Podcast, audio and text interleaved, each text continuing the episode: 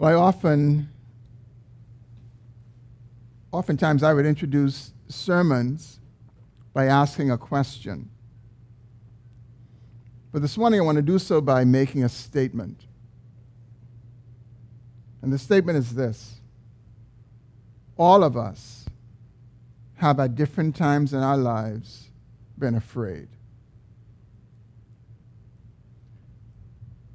And I'm not referring to passing moments of fear, like being afraid of insects or animals. But instead, I'm referring to situations, real life situations, that we have faced that have gripped our hearts with fear and worry about the present or the future or even both.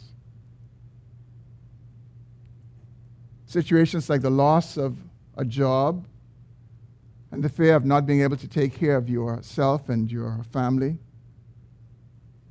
like visiting the doctor and hearing the news that you've been diagnosed with some life threatening disease, or that the test results show that more tests need to be done and perhaps medical intervention is needed or surgical intervention is needed. Maybe you've experienced the fear of waiting for the results of a very important exam, the results of which could determine whether you would lose a lot of time and a lot of money by having to resit. Or maybe you've had the fear that came from being a victim of crime. I've had six family members in four different incident, in, incidents to be held up at gunpoint. And one of those incidents was my mother and my father, and the gunman actually shot at my father, and the bullet grazed him. And I remember just hearing them just recount the ordeal that they walked through, and it gripped me with fear, even though I had not experienced it. And that kind of fear can linger with you for a very long time. Maybe you faced some other kind of fear that I've not mentioned. And I think the one common denominator that all of us would experience in those kinds of situations of fear is the kind of helplessness and darkness that could really engulf us when we face them. Perhaps that's your situation this morning. Perhaps even now, though you're here, your heart is gripped by fear of the present or maybe something in the future. Well, the good news is that we're not alone. The good news is that we have not been left without help and hope, and Scripture is filled with the experiences and the testimonies of the people of God who have faced fearful situations, situations that gripped them with tormenting fear. And the Lord delivered them. This is especially true in the Psalms. We read the Psalms and we see various ones who have written the Psalms testifying and sharing about their experiences of fear and the Lord's faithfulness in the midst of it. And one of those Psalms, as we begin our five part sermon series in the Psalms, is Psalm 27. So if you've not yet done so, let me invite you to turn to Psalm 27.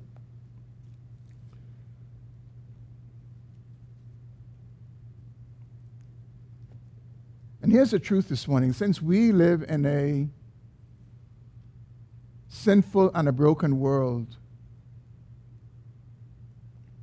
we are going to face situations that grip us with fear from time to time.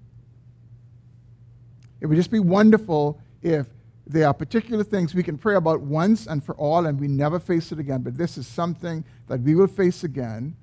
We know the certainty of it. The only thing we don't know is how and when. and what it might be. We, we, we don't know that. But until the day we die or the Lord returns, in His providence, we will face situations that cause us, that can cause us to be fearful. And so let's hear this morning the message of Psalm 27. Please follow along as I read. I'm reading from the English Standard Version. The Lord is my light and my salvation. Whom shall I fear? The Lord is the stronghold of my life. Of whom shall I be afraid? When evildoers assail me to eat up my flesh, my adversaries and foes, it is they who stumble and fall. Though an army encamp against me, my heart shall not fear. Though war rise against me, yet I will be confident. One thing have I asked of the Lord, that will I seek after, that I may dwell in the house of the Lord all the days of my life, to gaze upon the beauty of the Lord and to inquire in his temple.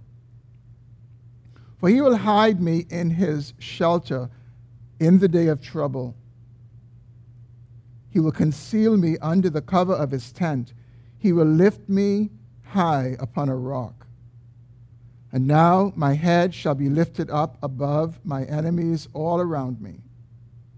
And I will offer in his tent sacrifices with shouts of joy. I will sing and make melody to the Lord. Hear, O Lord, when I cry aloud. Be gracious to me and answer me. You have said, Seek my face. My heart says to you, Your face, Lord, do I seek. Hide not your face from me. Turn not your servant away in anger. O you who have been my help. Cast me not off. Forsake me not, O God of my salvation. For my father and my mother have forsaken me, but the Lord will take me in. Teach me your way, O Lord, and lead me on a level path because of my enemies. Give me not up to the will of my adversaries for false witnesses have risen against me, and they breathe out violence. I believe that I shall look upon the goodness of the Lord in the land of the living. Wait for the Lord. Be strong, and let your heart take courage. Wait for the Lord. Let's pray together. Father, we bow our hearts this morning and we thank you for your word. We thank you, O Lord, that you have cared for us by preserving your word through the ages, that we might have it to instruct us and guide us and to bring us comfort. I pray in this moment that you would speak through your word to your people. And I ask, Lord, publicly as I have done privately, that you would Enable me to be an instrument in your hands to proclaim your truth to your people. We ask, Lord, that you would bless now the preaching of your word to the heart of your people. And we pray this in Jesus' name. Amen. In Psalm 27, we find the psalmist, David, facing one or more situations that made him afraid. From the text, the source of David's fears come from his enemies, whom he describes as evildoers, adversaries, foes, and false witnesses. And this is very striking because David was a man of war. He was a mighty warrior. We're told that the women of Israel made up a song that celebrated the mighty warrior that David was. They said that David had killed his, that Saul had killed his thousands, but David had killed his tens of thousands. And here we see David, this mighty warrior, was at times fearful. When he faced enemies and armies who were far greater and mightier than he was, and he was fearful. And so, faced with these fears, how did David respond?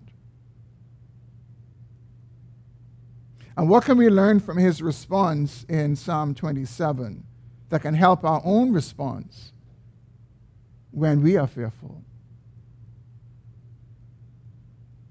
What we can learn from Psalm 27 is this when God's people are afraid, they should remember him, pray to him, and wait for him. That's what we see the psalmist doing in Psalm 27. In short, what we can learn from this psalm is in times of fear, we need to turn to the Lord. And this doesn't mean that we have turned away from him. But what it means is that even as we walk with the Lord and we face situations that grip our hearts with fear, we need to, in a very intentional and specifically turn our faces to the Lord concerning those situations that make us afraid. And so, when we, are, as God's people, are afraid, Psalm 27 calls us to respond in three specific ways. Three ways we are encouraged from this psalm to respond. And the first is to remember the Lord. And why are we called to remember the Lord? We are called to remember the Lord because in times of fear, it is so easy to forget the Lord. We forget who God is and we forget who God has shown himself to be, how he's revealed himself in Scripture.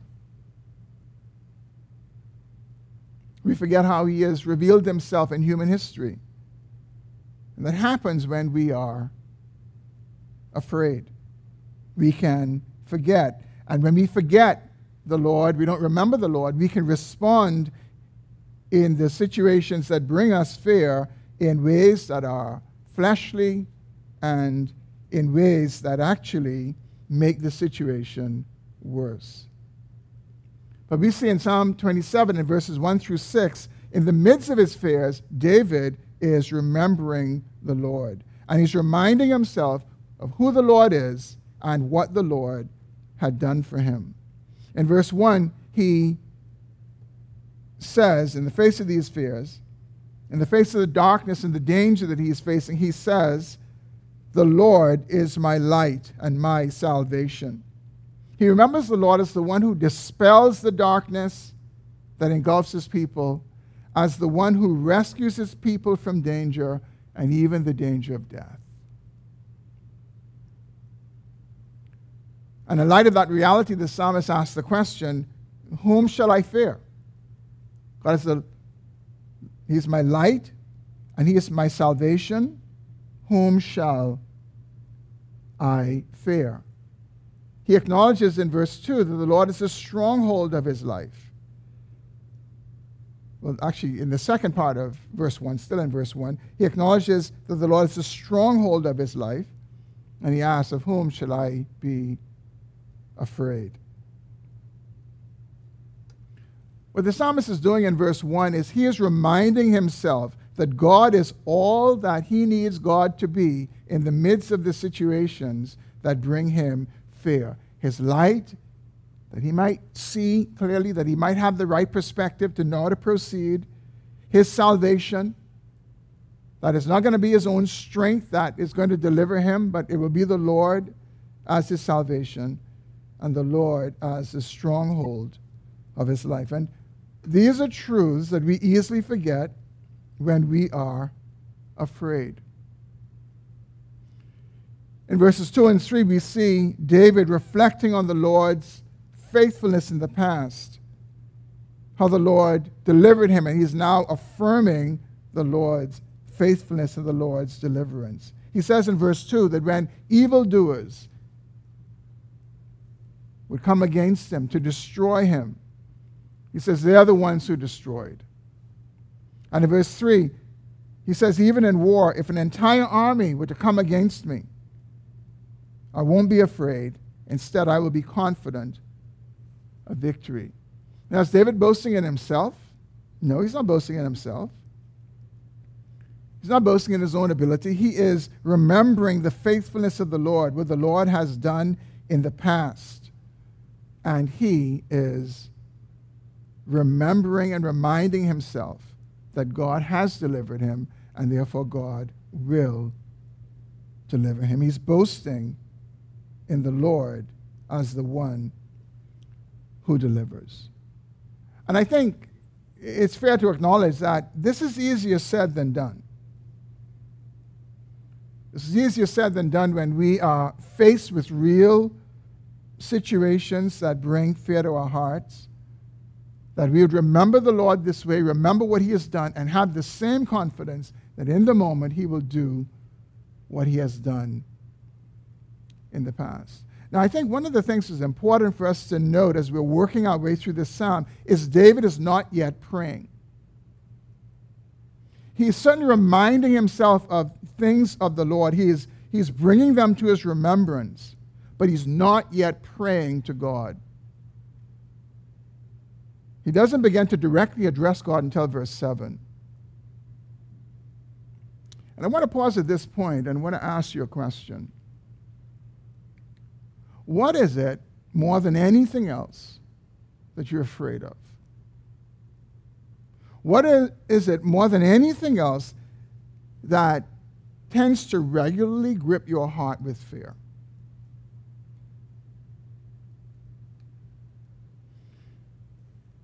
and it, it varies in a certain way for, for people. For some people, it might be death, or the fear of how they might die. For some, it might be being diagnosed with a debilitating disease that causes you to suffer over a long period of time. For some, it's the prospect of financial ruin through losing a job or through business failure. For some, it's relational. They fear losing a spouse or a boyfriend or a girlfriend, or maybe it's, maybe it's something else. But I really think that it is so important to try to grasp and take the time to think about it because sometimes we just don't like to think about it, but try to think about what is it that brings me my greatest fear, and perhaps in a regular and an ongoing way. What tends to happen is whatever that fear is, there are people who just associate the worth of their lives and the worth of living life to that particular situation. And tragically, for some people, when they face that situation, they take their own lives. Or they basically just give up on life and just goes through life because everything was wrapped up in a particular expectation that they had and not wanting a particular fear to come their way. and I really think it is, it is a helpful exercise for us to really think what is my greatest fear? What is the thing that I fear the most? And the reason that's important and helpful for us to do that is because when we do so, what we will find is an idol.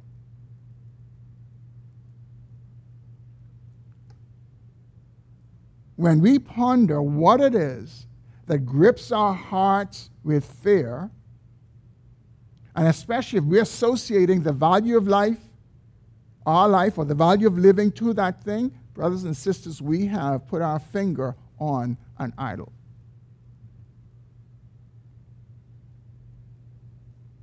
We've attached such high value to it that we fear losing it or we fear experiencing whatever it is we don't want to experience. And our fears are connected to whatever that is, whatever we value in that particular way. And when you think about it, I think it comes down to two basic things. It's either some kind of certainty that we value and really idolize and worship certainty in our lives, predictability in our lives, a sense of having control in our lives, or just comfort. And what we really fear is not so much the thing, but really the result of that thing, whether it brings uncertainty or it brings this prospect of discomfort in our lives.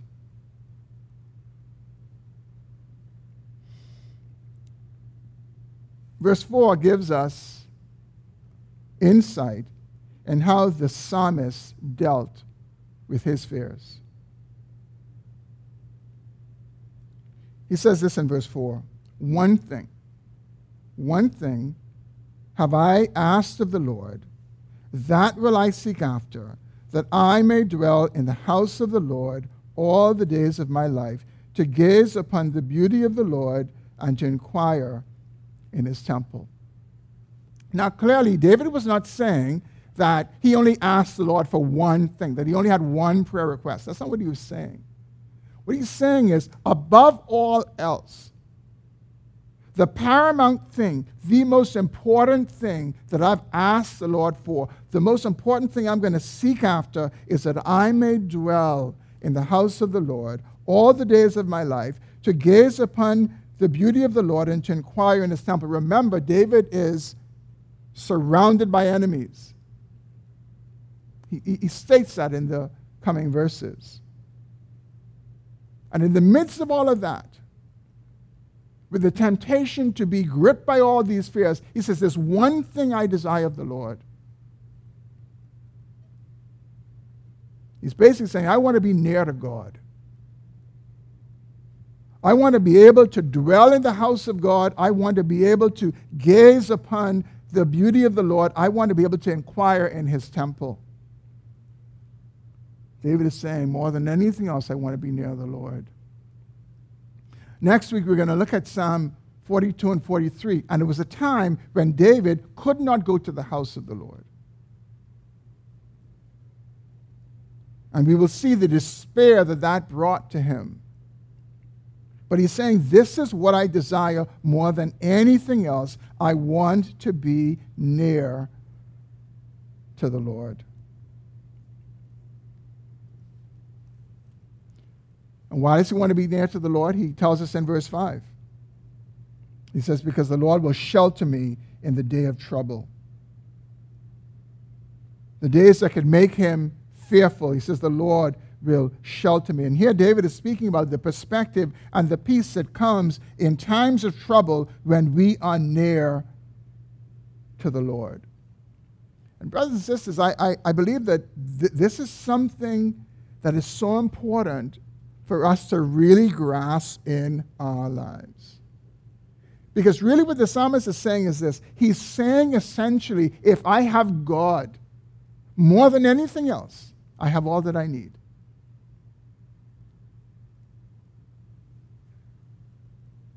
If I lose everything else, nothing else matters except this one thing. I want to be near to the Lord. The Lord is my portion.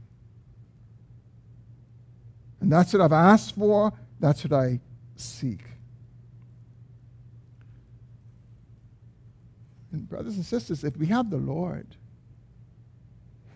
who's with us, who's promised that He'll never leave us, that He'll never forsake us, that should put our fears in perspective. It doesn't mean that, that we are stoic and nothing bothers us and nothing matters to us. But what it does mean is we see those things for what they are. We realize that they're not our end all and be all. We realize that our lives are not consisting in those things. Our life is in God. And we are to be seeking and desiring to be near to the Lord. And the psalmist is remembering the Lord in this way as well. The place that the Lord holds in his life, the importance of the nearness that he has to, to God. And he, and he has that. And he says, that's, that's what I want. And, brothers and sisters, this is what we need to remind ourselves about as well. Whatever the source of the fear, whether it is a job that has been lost or a business that has failed, or the uncertainty that's happening in the company that you work for, we need to remind ourselves you know what? The most important thing to me is my relationship with God, being close to the Lord, letting Him be a shelter for me in whatever situation that I find myself in. And we see David saying that in the midst of all these fears, he was going to commit himself to worshiping the Lord, sacrificing with shouts of joy and singing and making melody to the Lord. And when we read the full psalm, we, we see that this was not a constant thing for David. David went like that. This was his heart's desire, but the, the human condition showed that it, it wasn't always flat and level for him. And I say this this morning, brothers and sisters, in our times of fear, we need to remember the Lord. And we need to remember that He is or ought to be the priority in our life. And so when trouble comes and we are fearful, we automatically turn to Him. And as long as we have Him, we truly have all that we need in this life. If we can settle that, the fears are not going to be overwhelming. The fears are not going to just grip us where we forget the Lord in the midst of our fears. We'd be able to say, like the psalmist, I can have enemies all around me, but my head is going to be lifted up because God lifts up my head, and I will worship the Lord. And see, this is why Job was able to respond the way that he did. In the face of unimaginable loss, the Bible says he fell to the ground and worshiped. He said, The Lord has given and the Lord has taken away.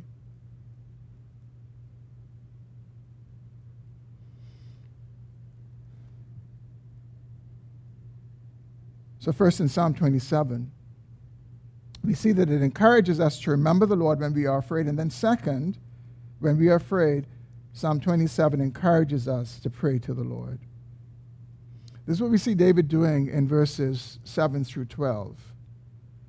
In verse 7, he prays to the Lord to hear him when he cries out and to be gracious to him and answer him. And I want you to see the I want you to see the change in moods as we're working through this psalm.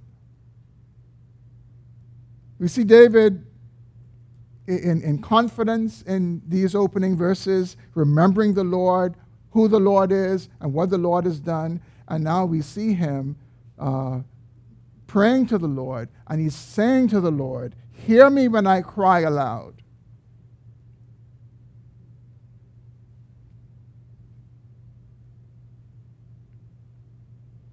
And that's the way we pray when we face overwhelming situations. We cry aloud.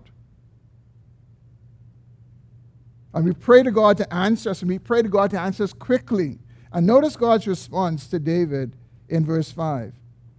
David cries out, Hear me, answer me. And the Lord says to him, Seek my face.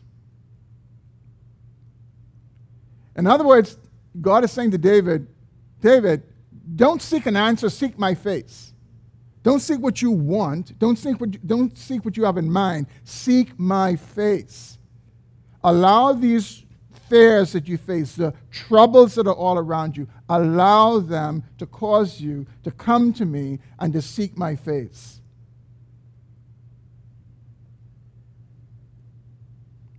And this is one of God's purposes. This is one of his wise purposes when we are afraid. One of his wise purposes is that it will cause us to seek him and to seek his face. He doesn't want us to just run into his presence say, God, fix it and fix it now. He says to David, No, seek my face.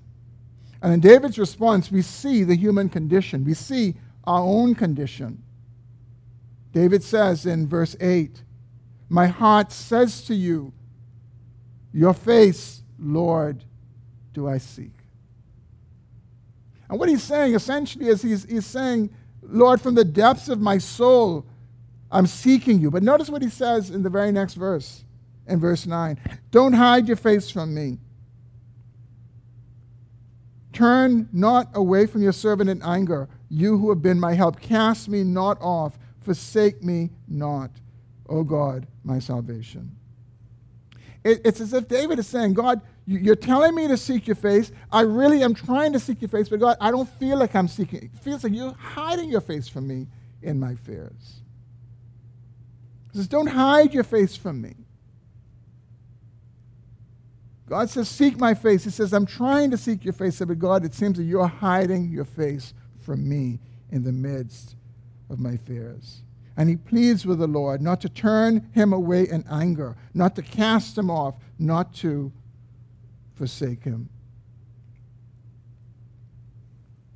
And even though David had affirmed the Lord for who he was and all that he did, and had this confident expectation that the Lord was going to lift his head above his enemies, we find him, just as we are, crying out to the Lord, not to turn him away in anger, and not to cast him off. David's response reminds me of the man who brought his son to Jesus that Jesus would heal him. And Jesus said to him, Do you believe I can heal your son? And the man said, Yes, Lord, I believe, but help my unbelief. And we find ourselves oftentimes in that dilemma, believing but doubting.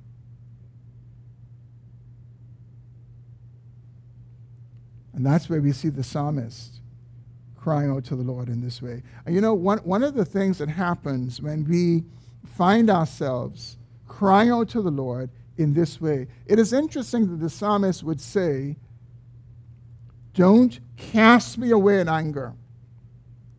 Why does he say that?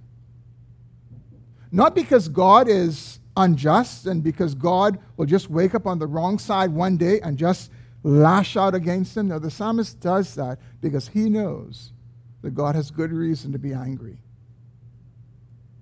God has good reason to turn his face from him. And, brothers and sisters, the same is true for us. In and of ourselves, we have sinned enough, we have rebelled against God enough that God would turn his face from us, that God would be angry against us, and that he would turn away from us. And the psalmist is just mindful of that as he is crying out to the Lord.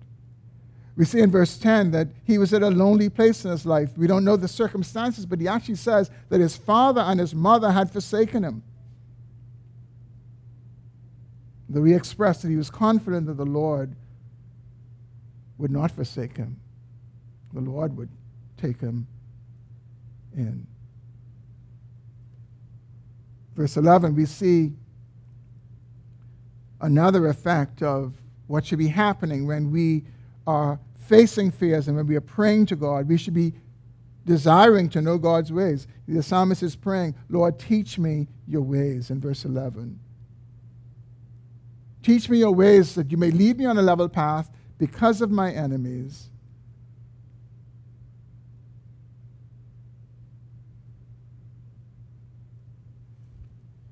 And a lot of times when we are walking through difficult situations that make us fearful, sometimes we think we know the solution. We have it in mind. We, we, we know what will fix the problem, what we think will fix the problem. The psalmist is crying out, Lord, would you teach me your ways? And that's what we need to do as well in humility. Lord, would you teach me your ways so that I might know how to proceed? And it may be the way that we're thinking, but it may not be. And therefore, we need to humble ourselves and ask the Lord to teach us his ways. And then we see in verse 12 that David finally prays that the Lord will not deliver him over to the will of his adversaries. And, brothers and sisters, this is what we are to do when we are afraid. We are to pour our hearts out to the Lord in prayer And our chief aim needs to be to seek his face. Not his hands, not what we want him to do. Our chief aim needs to be God, I want to seek your face. I want to know what pleases you. I want to learn your ways.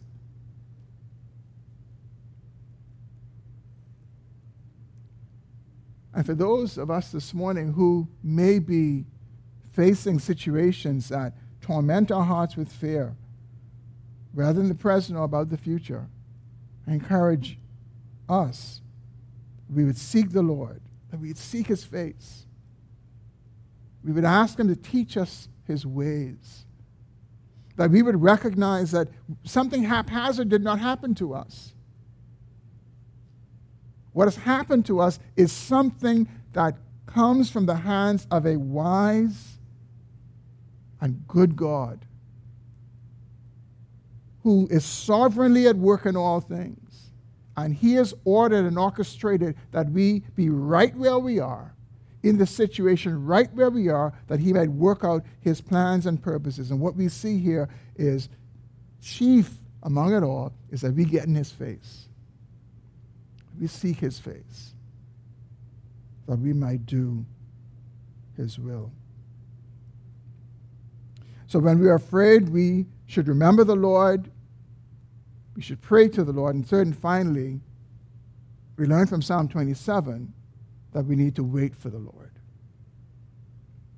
Notice in verse 13 that David expresses his sincere expectation that despite all the enemies who were seeking to destroy him, he says this I believe that I, this is verse 13, I believe that I shall look upon the goodness of the Lord in the land of the living. What he's saying is this I believe God is going to deliver me. I believe that God is going to bring me through this. He's going to preserve my life. I'm going to experience His goodness. I'm going to be in the land of the living. But there are two things that David didn't know. One, he did not know how God was going to do what he was expecting. And he also didn't know when God was going to do what he was expecting. And so there was only one proper response for David, though he had this expectation. The only proper response that David had is expressed in verse 14 Wait for the Lord.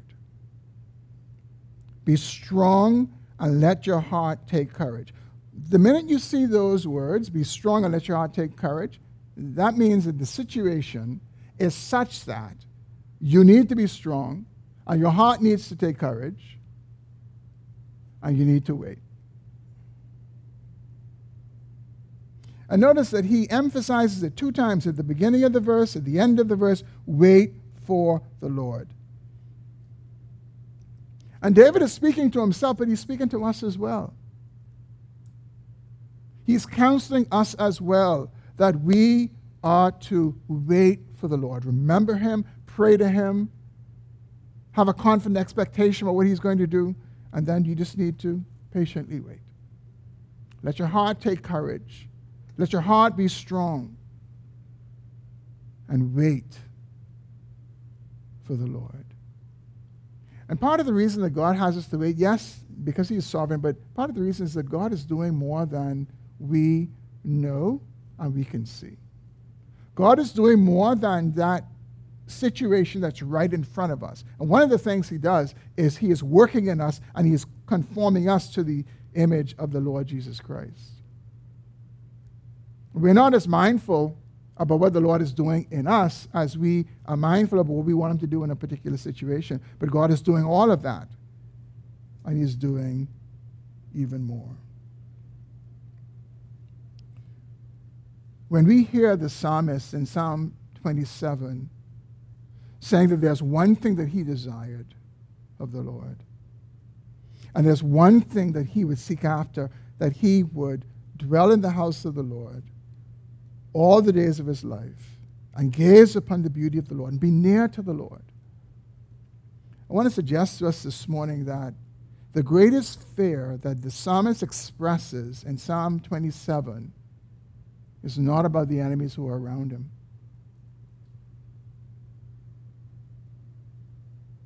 It's not about those who surrounded him.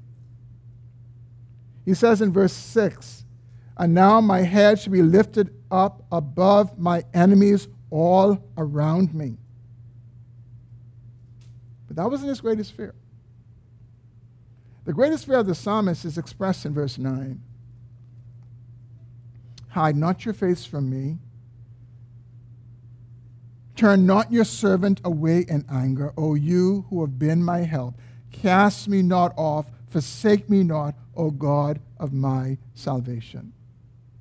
See, that's in contrast to this one thing that was so important to David. One thing above all things was that he would be near to God, and he is, for whatever reason, just fearful about being cast away, God hiding his face from him, God forsaking him, God turning away from him in anger. And you know, I think the same thing happens to us when we are fearful.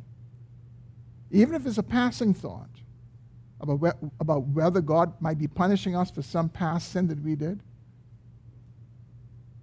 or rather because God is not pleased with us, and really we know we're not pleased with ourselves. We know that we've not been the people we ought to be, and so we know that if we're not meeting our own standard, we're not meeting God's.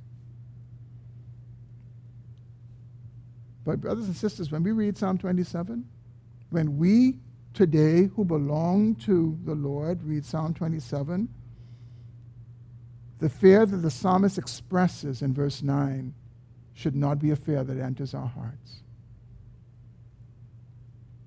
David wrote Psalm 27 in a personal way, and it served the corporate community. And so all of Israel, under the Old Covenant, would have been reading this psalm, and they would have related to him, to the psalm, in the same way that David did, but we shouldn't.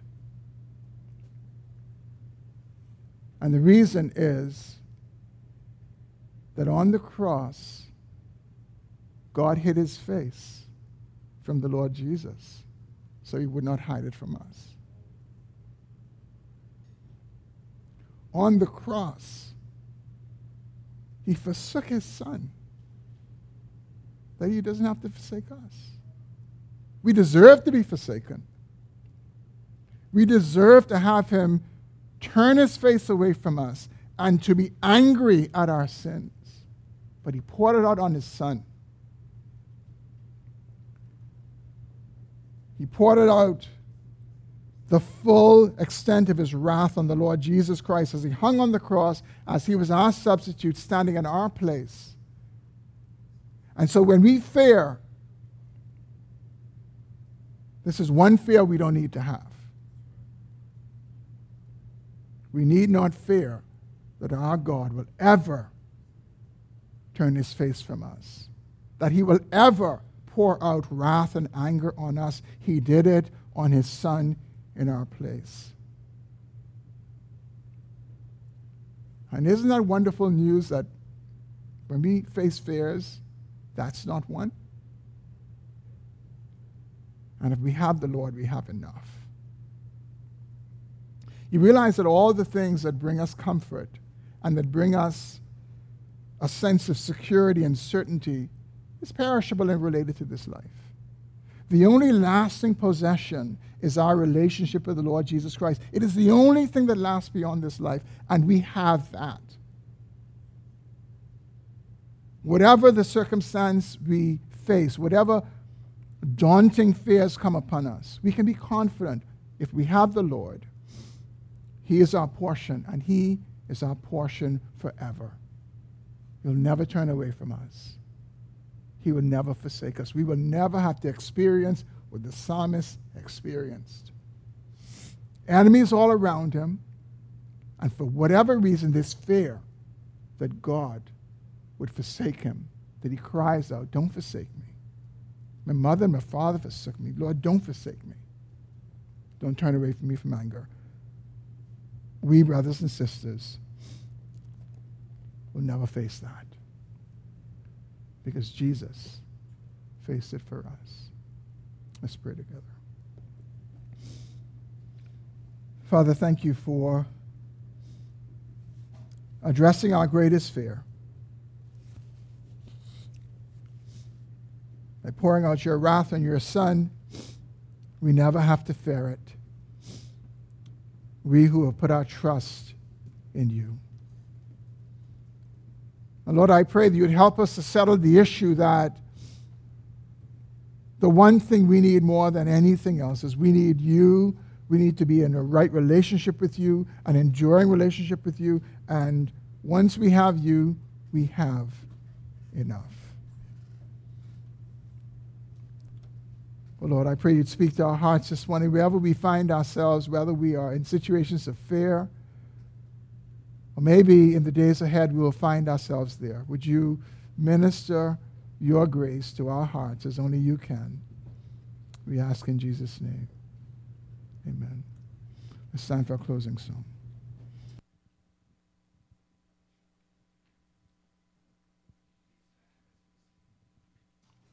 Give me Jesus.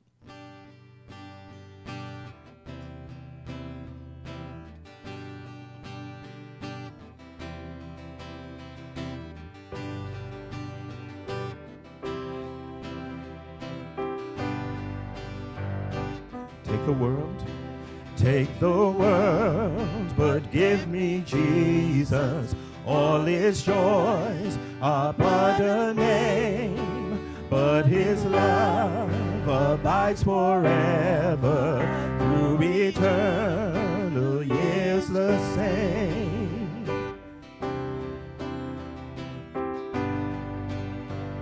Verse 2 Take the world Take the world, but give me Jesus, sweetest comfort of my soul. With my Savior watching o'er me, I can sing though billows roll. And oh, the height and depth of mercy, oh, the length and breadth of love Oh, the fullness of redemption, pledge of endless life above. Take this world, my God's enough. Take this world, take the world, but give me Jesus. In his cross, my trust shall be till with clearer, brighter vision, face to face, my Lord I see. And oh, the height, oh, the height and depth of mercy, oh, the length and breadth of love.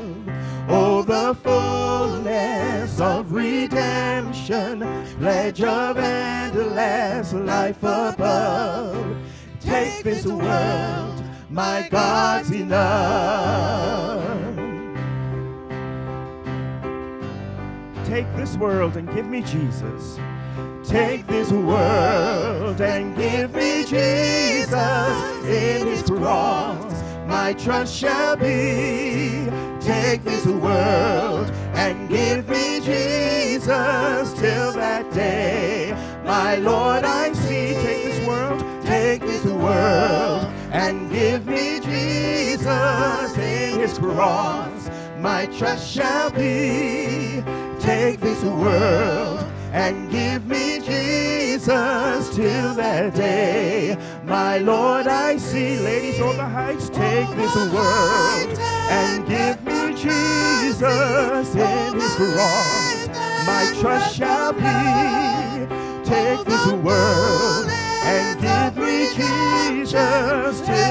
Day. My Lord, I see. Take this world and give me Jesus in this cross. My trust shall be. Take this world and give me Jesus till that day. My Lord, I see. Take this world. Take this world. My God's enough. Take this world, my God's enough. Amen.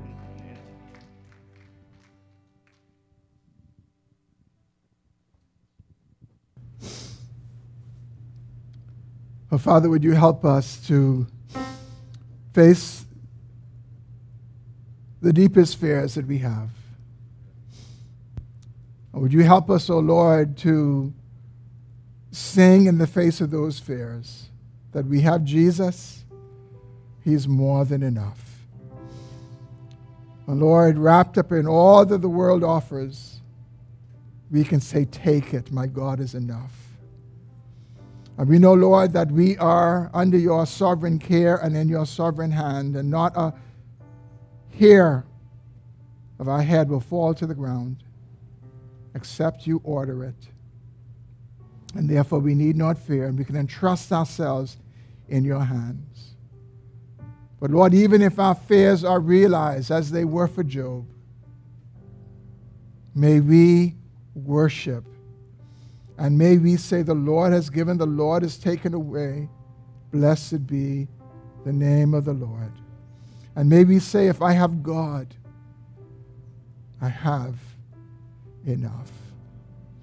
We thank you this morning that we do not have to fear ever being separated from you because nothing will separate us from your love in Jesus Christ. Lord, would you assure waving hearts this morning? Would you strengthen doubting hearts this morning?